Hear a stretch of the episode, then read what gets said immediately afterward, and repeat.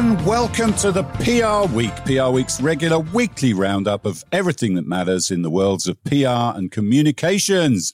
My name's Steve Barrett. I'm the editorial director of PR Week, going to guide you gently through another show back from Davos hanging around with the super elites and the people that matter in the globe.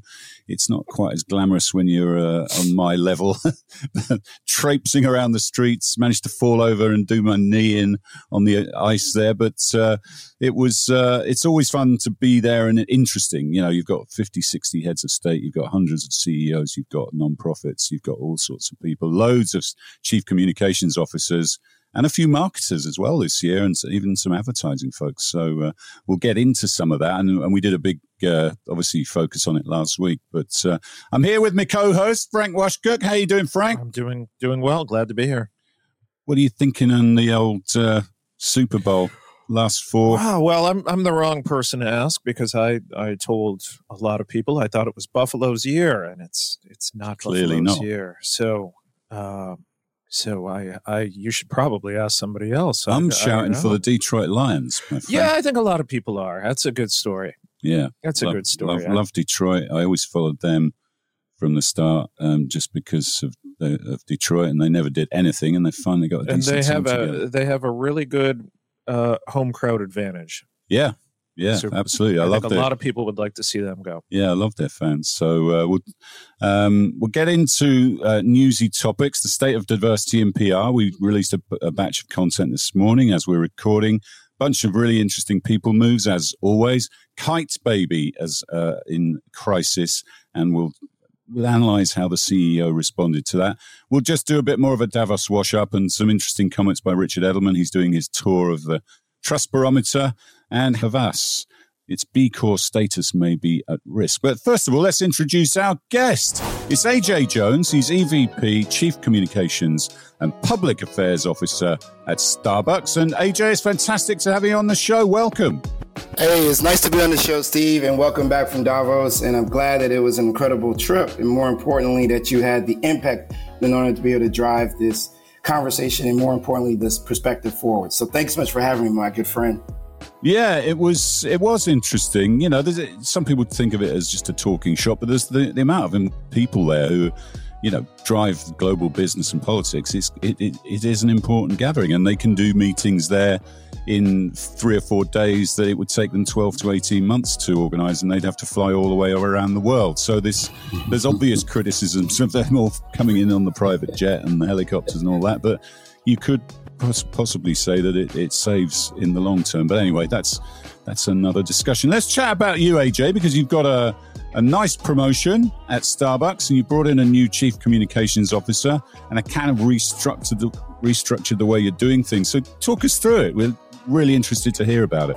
Yeah, no. Well, first of all, thank you all so much for for covering it, and more importantly, for um, the support over the many years. I'm an avid reader and fan of PR Week, and more importantly, of your work. And so, for me, as you know, I joined the company uh, in 2021, and uh, I've had the pleasure of working under three different CEOs: Kevin Johnson, uh, Howard Schultz, and now uh, Laxman Narasimhan. And one of the things that they look to do um, as we are now into the phase what we call of our triple pump strategy or our reinvention strategy is how do we position both talent and resources and capacity to truly be an even more expansive company that we currently are. As you know, we're in 86 markets across the globe. We have almost 40,000 stores. The majority of our stores actually are outside of the US. And more importantly, as our brand is becoming a bellwether, if you will, from everything from uh, consumer discretionary to um, the way in which the culture, if you will, moves. It puts a unique set of uh, pressures and, and, insights, if you will, on the role of communications and the way in which the brand also is communicated and engaged with. And so, one of the unique things is that uh, Laxman, under his leadership, and also the board and others, uh, they sought to take my role and create a new role, and also give me some ex- some expanded responsibilities, uh, if you will, there within. And so, one of the things that we decided to do was we brought in an incredibly talented uh, new chief communications officer, EVP, person that I think you know very well too as well, Dominic Carr, who's yeah. you know is coming to us from Lyft. You know, you can't ask for a, a better person and a better leader in all intents and purposes in reference to it. And used I think to be at used to be at Microsoft.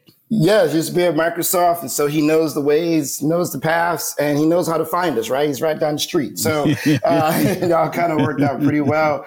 And we just literally kicked off our partnership together on Monday, and so he is EVP reporting into uh, Laxman, and he will be over um, international communications, partner communications, which is our are um, and what we call partner employee communications, and which are, or you can also say is internal.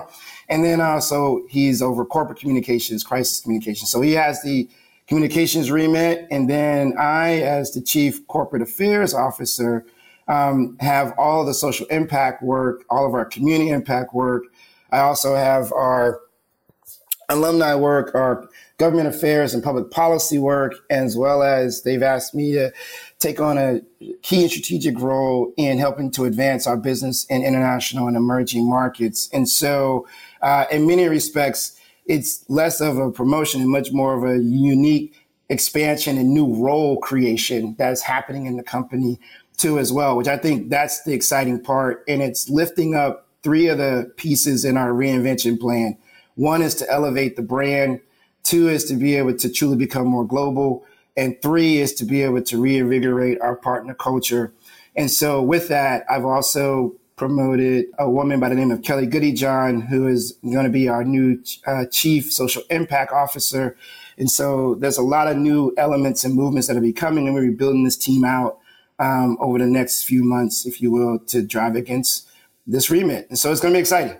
Yeah, what does it mean on a day-to-day basis, AJ? You know, how's the job going to change for you in terms of does it mean spending more time in DC? Does it spend? Will you get, I mean, you're on the road a lot anyway, so yeah. But give us a flavour of that. I think people like to know, you yeah, know, yeah, what, yeah. What, what the jobs involve. Absolutely, in, in four fundamental ways. So one is um, both Dominic, Dominic and I will have a very, very close working relationship. So, cause you know, the, the two are linked together, right? If you think mm-hmm. about it.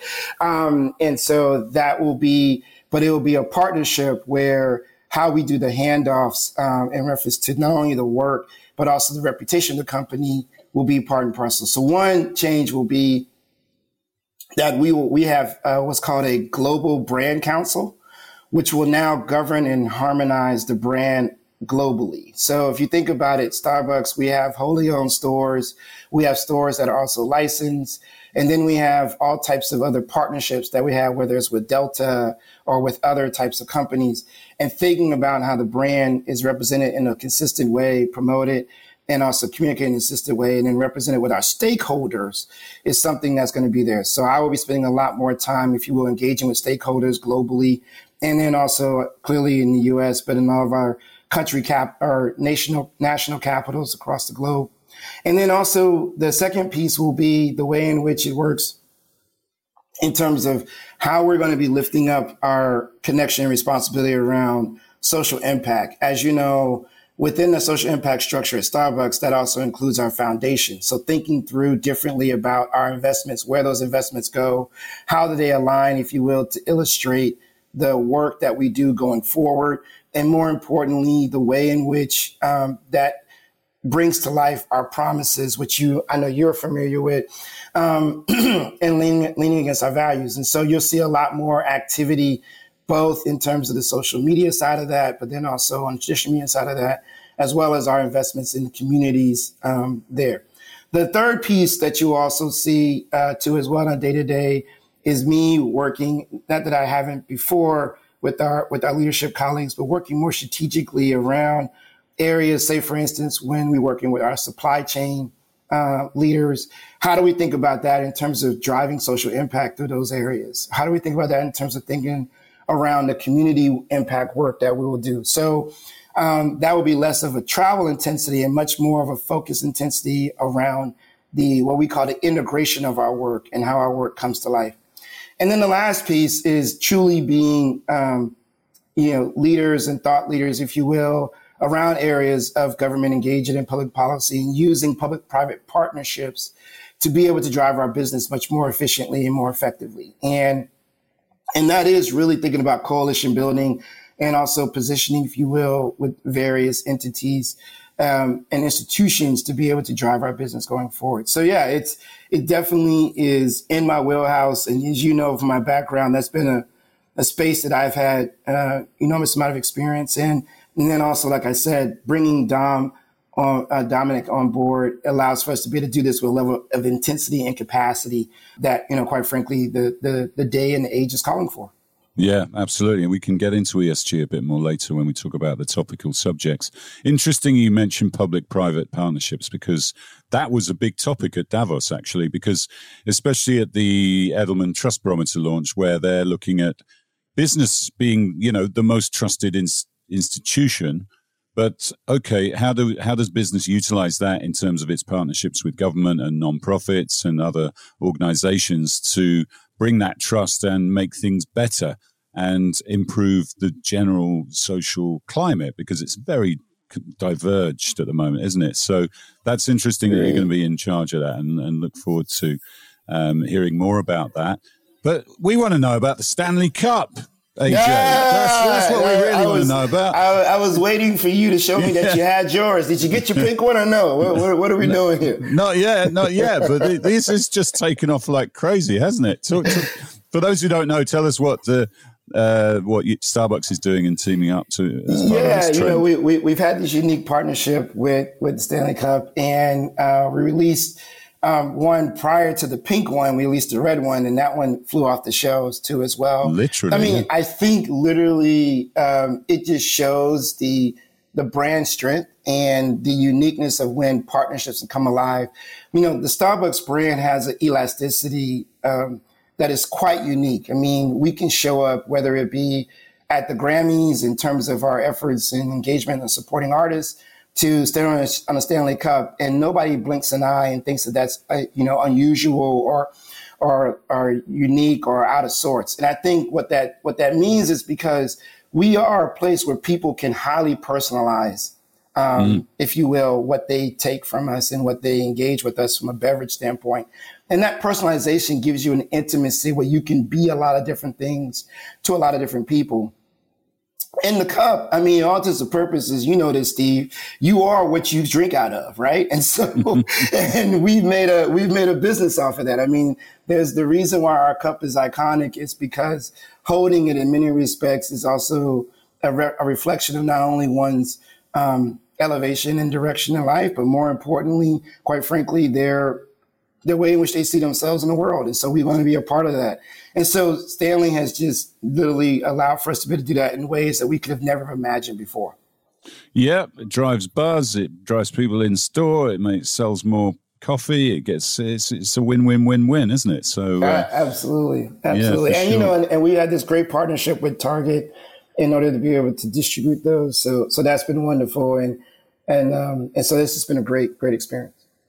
Yeah. Now turning to more serious topics. Yeah labor relations, I think, has been a been massive topic for m- many communicators over the past 12 to 18 months, and clearly Starbucks has been one of them. How yep. does that uh, play into your day to day, and how will that moving forward? Is that going to be part of your remit, or is it going to be uh, sort of dotted line?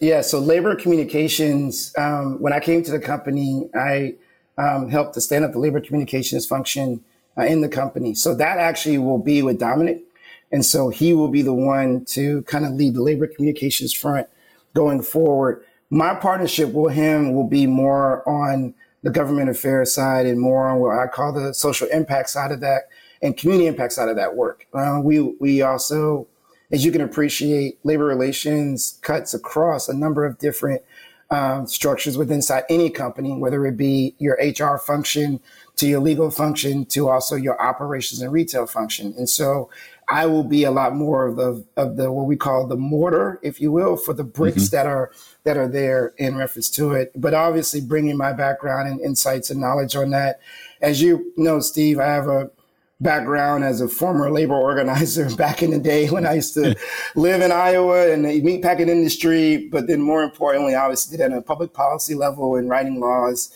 Um, if you will, in that space, and then more importantly, helping to advise companies when I worked at a small firm you might know called BCW on these issues um, too as well. So we have heard I, of them. Know, we, bringing, we, have their new CEO hopefully on the podcast in a couple of weeks. That's going to be great, and uh, and you know he has a unique relationship with Starbucks too as well. So yes, um, he does.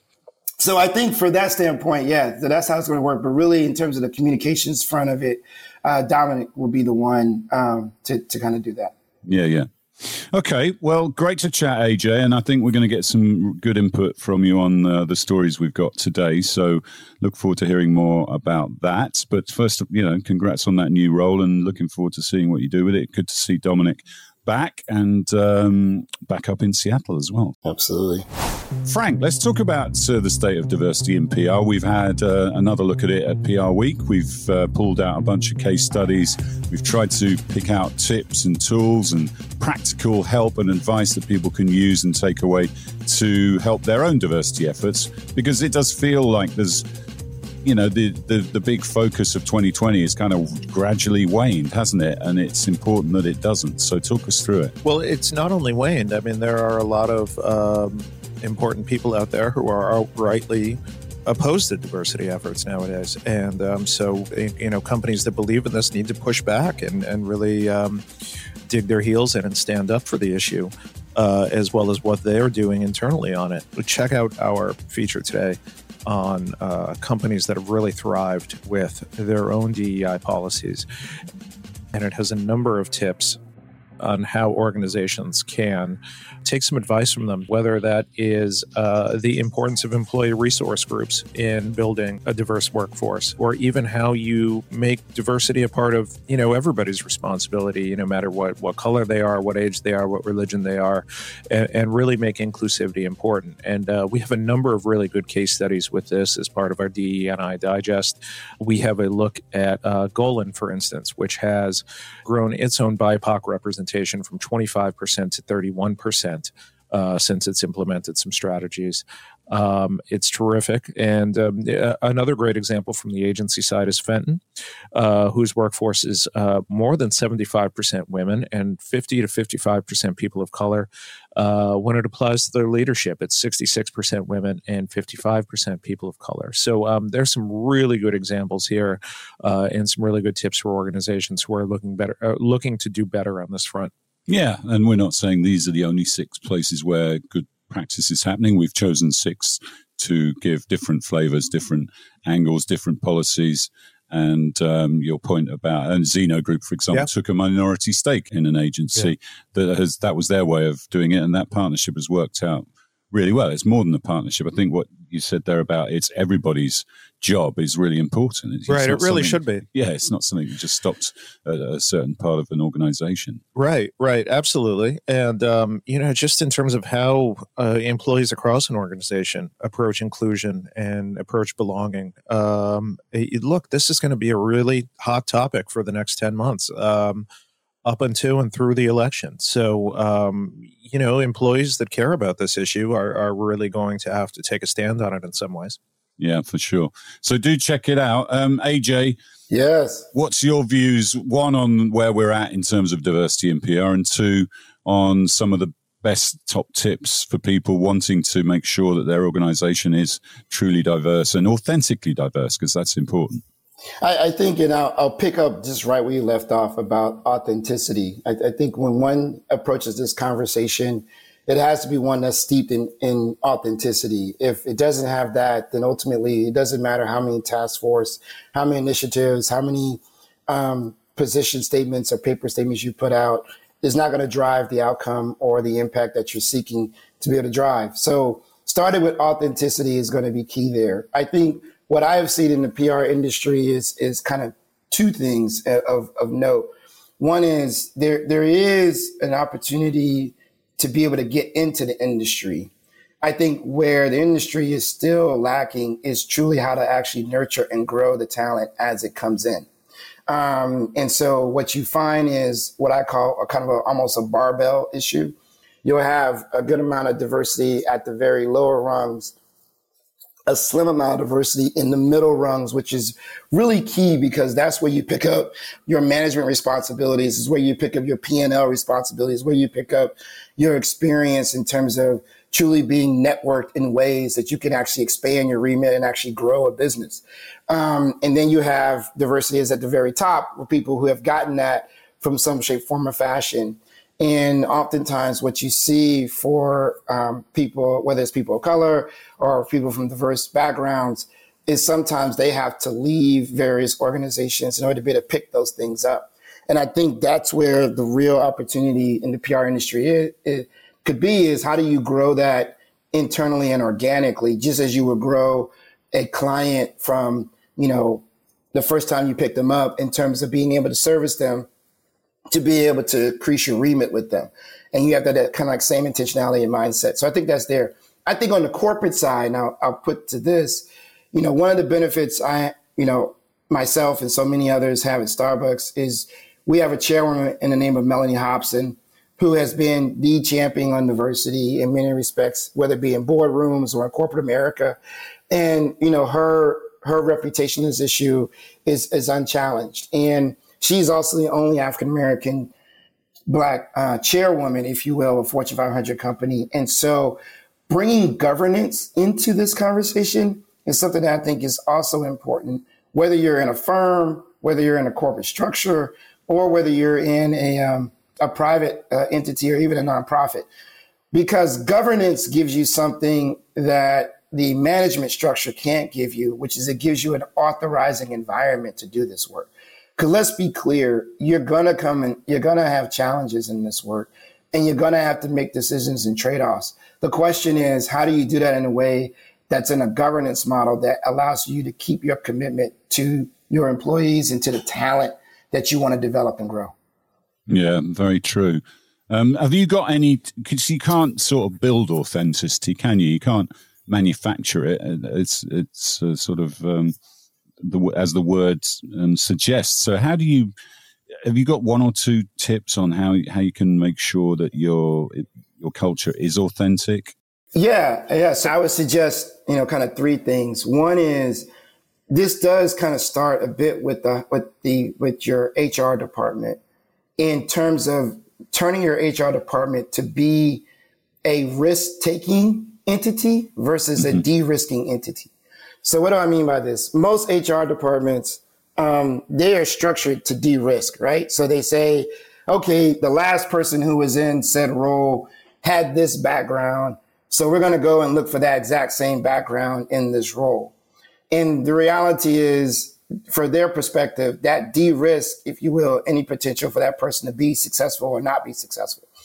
The challenge though is if you're consistently um, pulling against the exact same background profile, your ability to diversify is going to be limited because you do need to take what I call risk in terms of looking at different types of backgrounds that can bring different types of viewpoints and perspectives to the table that can actually drive that position to be something different and quite frankly better than what it may have been in the past to meet the challenges of the day. And that I think that's the key piece um, is where when you're bringing diversity in, it is to truly meet the challenges of the day and not just simply because you believe that there needs to be an opportunity for diversity, but you are meeting your business obligation and challenges of the day.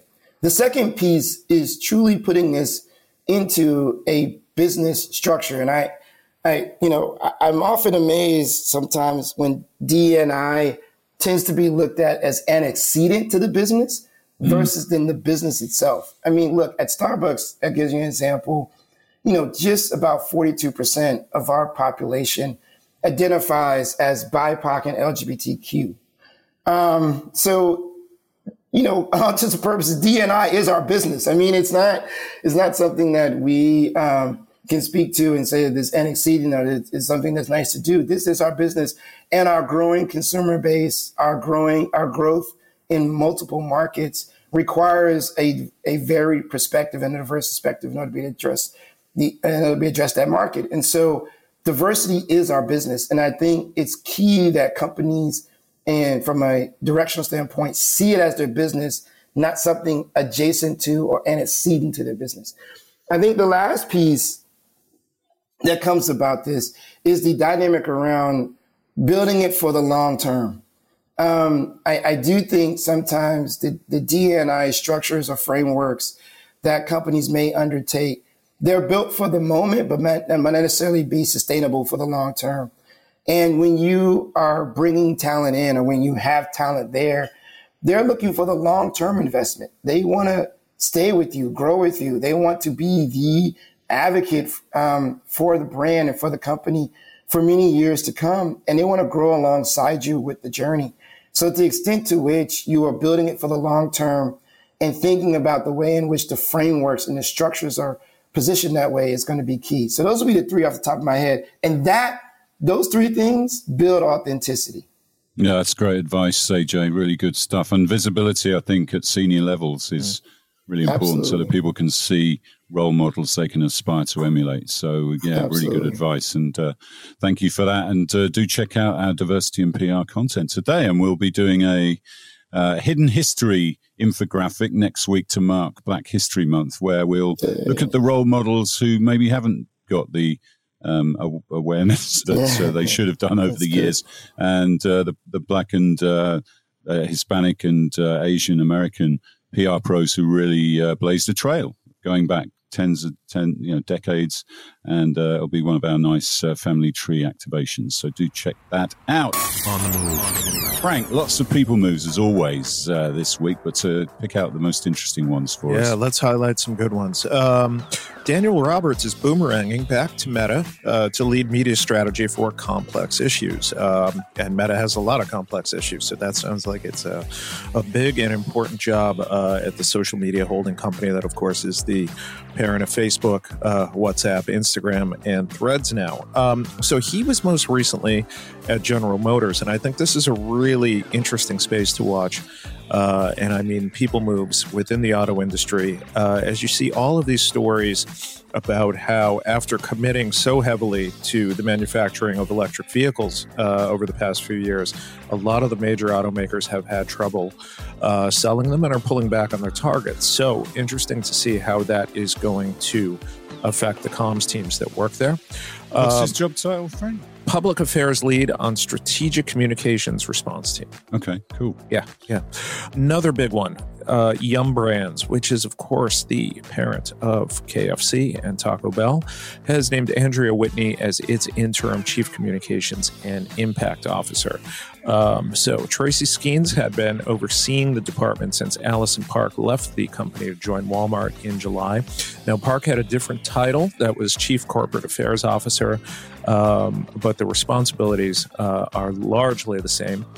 Uh, Park had succeeded Geraldine Green, who stepped down uh, from Yum Brands in July 2022. Okay. Always interesting to see the moves, especially in January. And it's always. Um, especially in January, yes. Yeah, absolutely. And let's not forget uh, Pizza Hut, wasn't it? Part of Yum Brands. Talk us through. We, we always cover crises on the podcast, and, uh, you know, every week another organization or company or brand gets in trouble. This week we've been looking at Kyte Baby which is um, a company maybe some people don't know. They do now. Talk us through that and how the CEO has had to apologize a couple of different times for this um, misstep. Yeah, it's a really fascinating case study because it, it goes to show a, a few different things, I think. And number one, how you treat employees and your employee communications can very quickly become a public issue and can very uh, quickly become a crisis, as it did in this case. Um, after one of its employees um, was fired from uh, the job at Kyte Baby after requesting requesting to work remotely. And the reason that she did so was because uh, her baby was admitted into a neonatal intensive care unit. Um, obviously, this uh, became an issue on social media uh, after the person took to GoFundMe to ask for crowdsourced funds for to meet NICU costs. Um, and there was a bit of a backlash against Kyte Baby on social media. So the CEO uh, posted uh, on social media an apology uh, for how the company treated the employee um, and talked about what they did. But it, did, it did seem very scripted. Uh, and it did seem like uh, she was reading right off of a page, and um, she was called out for that by users on TikTok. And so then she had to do a second apology. Um, and this is the sort of thing that reminds me of um, you know when I was when I was first starting out a, a uh, an editor of mine telling me that there's just absolutely nothing worse than having to run a correction for a correction. And this is sort of you know what happened here right? And so uh, the CEO of Kyte Baby then had to go out and do a second uh, apology on TikTok afterwards. Um, so look, there's a lot of lessons here. You know, it's number one how how employee communications can become public communications very quickly, um, but also if you're going to make a public statement on a social media network like TikTok, I mean, there's um, either there can be backlash that very quickly, right? Yeah, for sure. AJ, I mean, if you type Starbucks in a search engine on any day, you're going to have, I don't know, de- dozens of incidents around the world where, yeah. you know, there are certain elements of crisis involved, you know, where because you're so public facing, things happen in public spaces. You've got a yeah. unique relationship with the world. So, how yeah. does, you know, what's your take on crisis response in the modern environment where, you know, a TikTok can be around the world in seconds? Yeah, I mean, I think um, it, first it requires kind of three things. One, your monitoring and um, systems management in terms of that has to be global and has to be real time. And mm-hmm. I think for us, you know, that that is something that we, as the brand becomes larger and much and much more visible in a lot of different spaces, you have to have that. The second piece is you have to have the what I call um, a framework in terms of how you look, how you go at a crisis, because every crisis has its own unique particularities.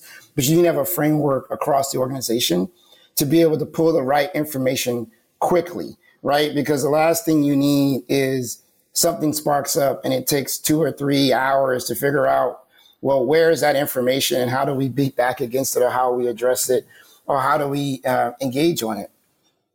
And you have yeah. to have that as a ready framework. And what I often find is, um, and I did this in my consulting days, is a lot of times it was unclear, for instance, if a cyber leak happened, what was the framework and who are the people involved with that versus then if a, say, for instance, if a personal injury issue happened that went uh, viral or whatnot, or if it was a misinformation issue that happened on social media that you had to go out and to correct and you got to have standing frameworks around that to be able to rapid response to that.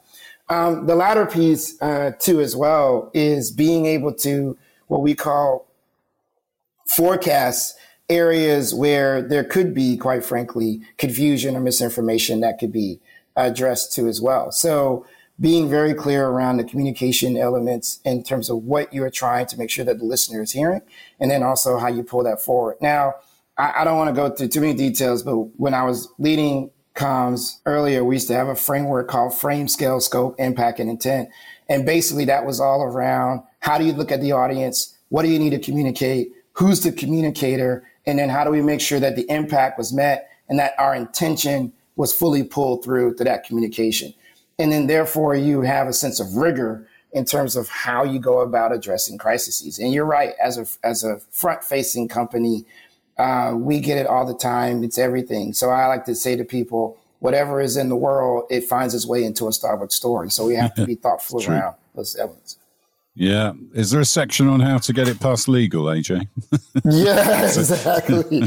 you know, it's and, and I got to tell you, you you talk about the, the I know part of what we talked about is, you know, what's the future of PR, and I do mm. think that there's two areas that communicators and PR professionals or those who hold the instruments of, of reputation have to be really good at now. One is understanding and navigating the legal the legal environment and thicket that you're in in terms of whether you're communicating something that could be financially material down to whether you're communicating something that has some kind of legal exposure or risk to the company.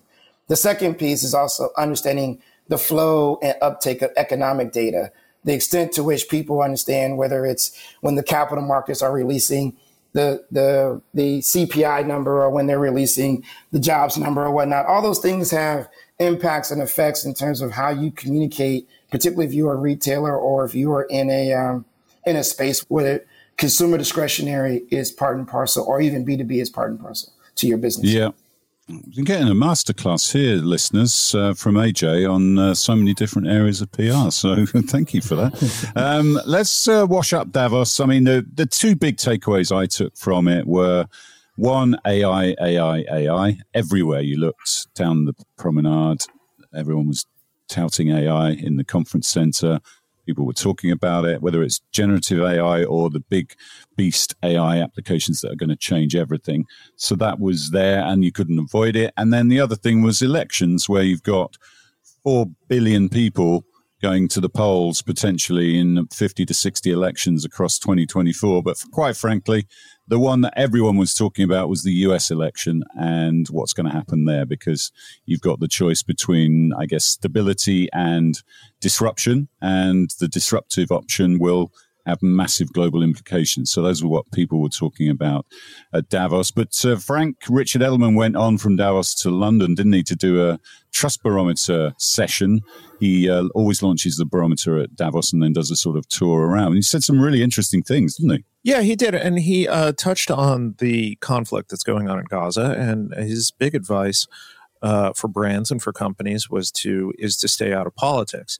Um, and, and that's an interesting point of view, I think, because you know, really, absolutely anything at all uh, can be made into a political firestorm nowadays. Yeah. Um, you know, AJ, I'm sure you you remember, you know, what happened with with you know Starbucks holiday season cups. You know, yeah. really really innocuous mm-hmm. things can just become mm-hmm. uh, political hot button issues for its uh, no fault at all for the brand. And um, I, you know, brands need to be uh, very agile in how they respond to these things and how they um, you know respond to bad actors online for the most part. But anyway back to what richard edelman said. Uh, so he is uh, he's touring right now talking about the trust barometer.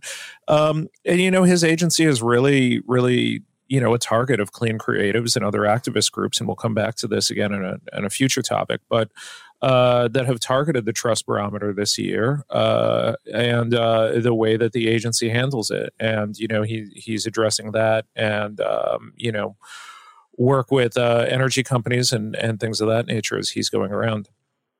Yeah, he actually said to brands, stay out of politics, which I thought was quite a quite a upfront statement. And he also talked about how they're less prepared to do the S in ESG, the sustainability part, um, AJ, you know, Edelman's one of your agencies, I think. But what yes. Richard Edelman is obviously a, a, thought leader in the space. He's, he runs the biggest PR firm in the world.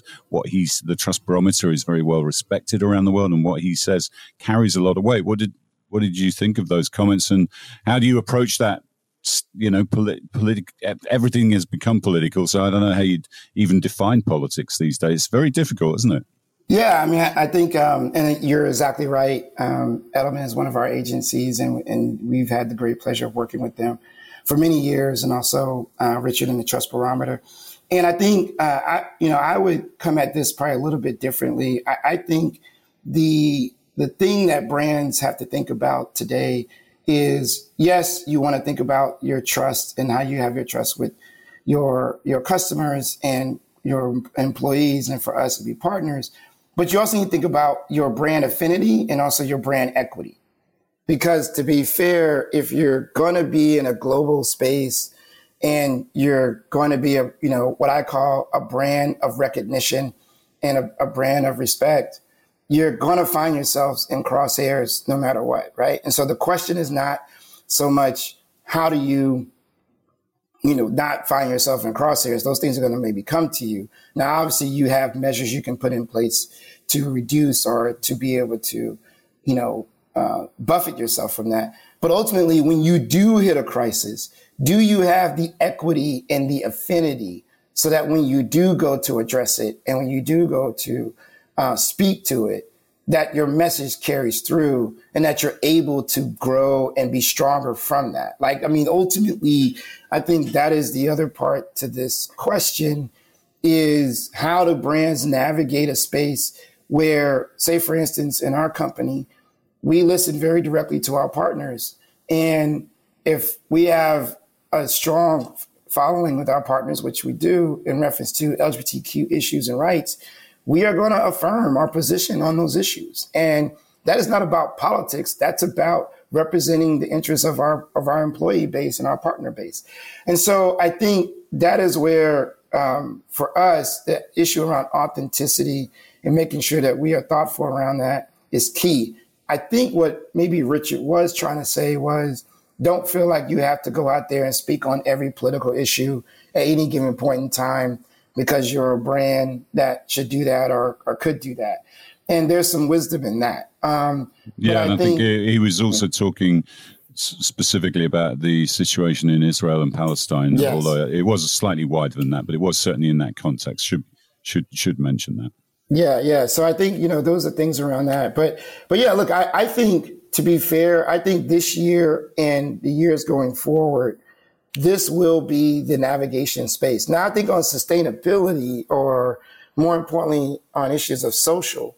Um, you know, look, I, I, I think we're in a world. I mean, the our, our, as a company, we believe very strongly in the idea of connection. That is something that is there. We have as a value belonging and joy. And so we believe our social deposit is in that space. And we think that other companies, if they center themselves in those spaces, it allows them to be much more authentic to not only their customers, but also to their employee base. And that's where we found the greatest reservoir, of not only of trust, but quite frankly, of support and also of expectation. And so I think you'll see us continually lean into belonging, continuing to lean into joy, and the idea that um, we are going to position a brand against those elements is something that you're going to see a lot more from us. Yeah, and it's certainly going to be an interesting year navigating everything that's going to happen in the US uh, um, in that context. But uh, we could do a whole other show on that. In fact, we probably have. But uh, let's finish up with uh, a related topic, Frank. Havas has B Corp status at the moment. First of all, maybe tell us what that is. But uh, it's it's become uh, a little at risk because of some of the things they've been doing. Yeah, B Corp status is a uh, certification uh, that we have written about a few times, and it is difficult to get and difficult to um, continue to receive. You know, people always say that getting it is one thing, and then maintaining it is is as difficult, if not more difficult, than getting it in the first place. And the Havas network, which includes you know media buying, creative, the the entire holding company, as well as PR firms as part of the network, uh, does have B Corp status. Okay, so that is uh, being investigated now, and that's under review because of Shell's media buying account, uh, which was awarded to Havas, which uh, which has been a controversial account, and frankly, any oil and gas account nowadays is going to be a controversial account for agencies. And I think agencies need to, you know, weigh whether losing B Corp status, for instance, is worth it, or, you know, whether they might lose business from other environmentally focused organizations is worth it, um, as well as how their employees feel. Yeah, good point and Havas is owned by Vivendi, which is an enormous media and uh, technical and um, cell phone conglomerate in Europe. So, um, interesting story that, and we'll see how that one plays out. All right, we could talk all day actually here, but uh, unfortunately, we've got to run the show to an end because we're out of time. But uh, AJ, it's been absolutely fantastic to chat to you. Really great. Um, advice, I think, for, for our listeners, and sincere good luck with uh, the new role at Starbucks. Thank you, my friend. Appreciate it. And uh, also will pass on your congratulations to, to Dominic too as well. Yeah, We're just really absolutely. excited to have him. Make sure you find some time to bring him on the show too as well. He, he's going to be well, awesome we, for us. We can't have too many Brits on the show, can we, AJ? I mean, come on. A um, couple of housekeeping notes to end. PR Week Global Awards. They're in London on the 15th of May. You've got a little more time to enter, but not much. You need to get those in. Women of Distinction. You must get your submissions in for that. We are right up against the deadline. The PR Week Awards, the Oscars of PR. The 25th edition will be in New York City on. Looking 14th. forward to being there. Got my mom yes. coming, Steve. Yes, you're shortlisted. AJ is shortlisted, and uh, AJ's mom's going to be there. So looking forward to meeting her. Uh, that's on the 14th of March. Do join us and AJ there. It's going to be a fantastic night. The Healthcare Awards think you might have a little chance if you contact the events team of getting a last minute entry into that, and they'll be in New York in May with the conference and lots of other stuff coming down the pipe. We've got the Crisis Conference in April in DC. Really looking forward to that one and lots of other convening opportunities. But that's all we got time for. We'll see you next time on the PR Week.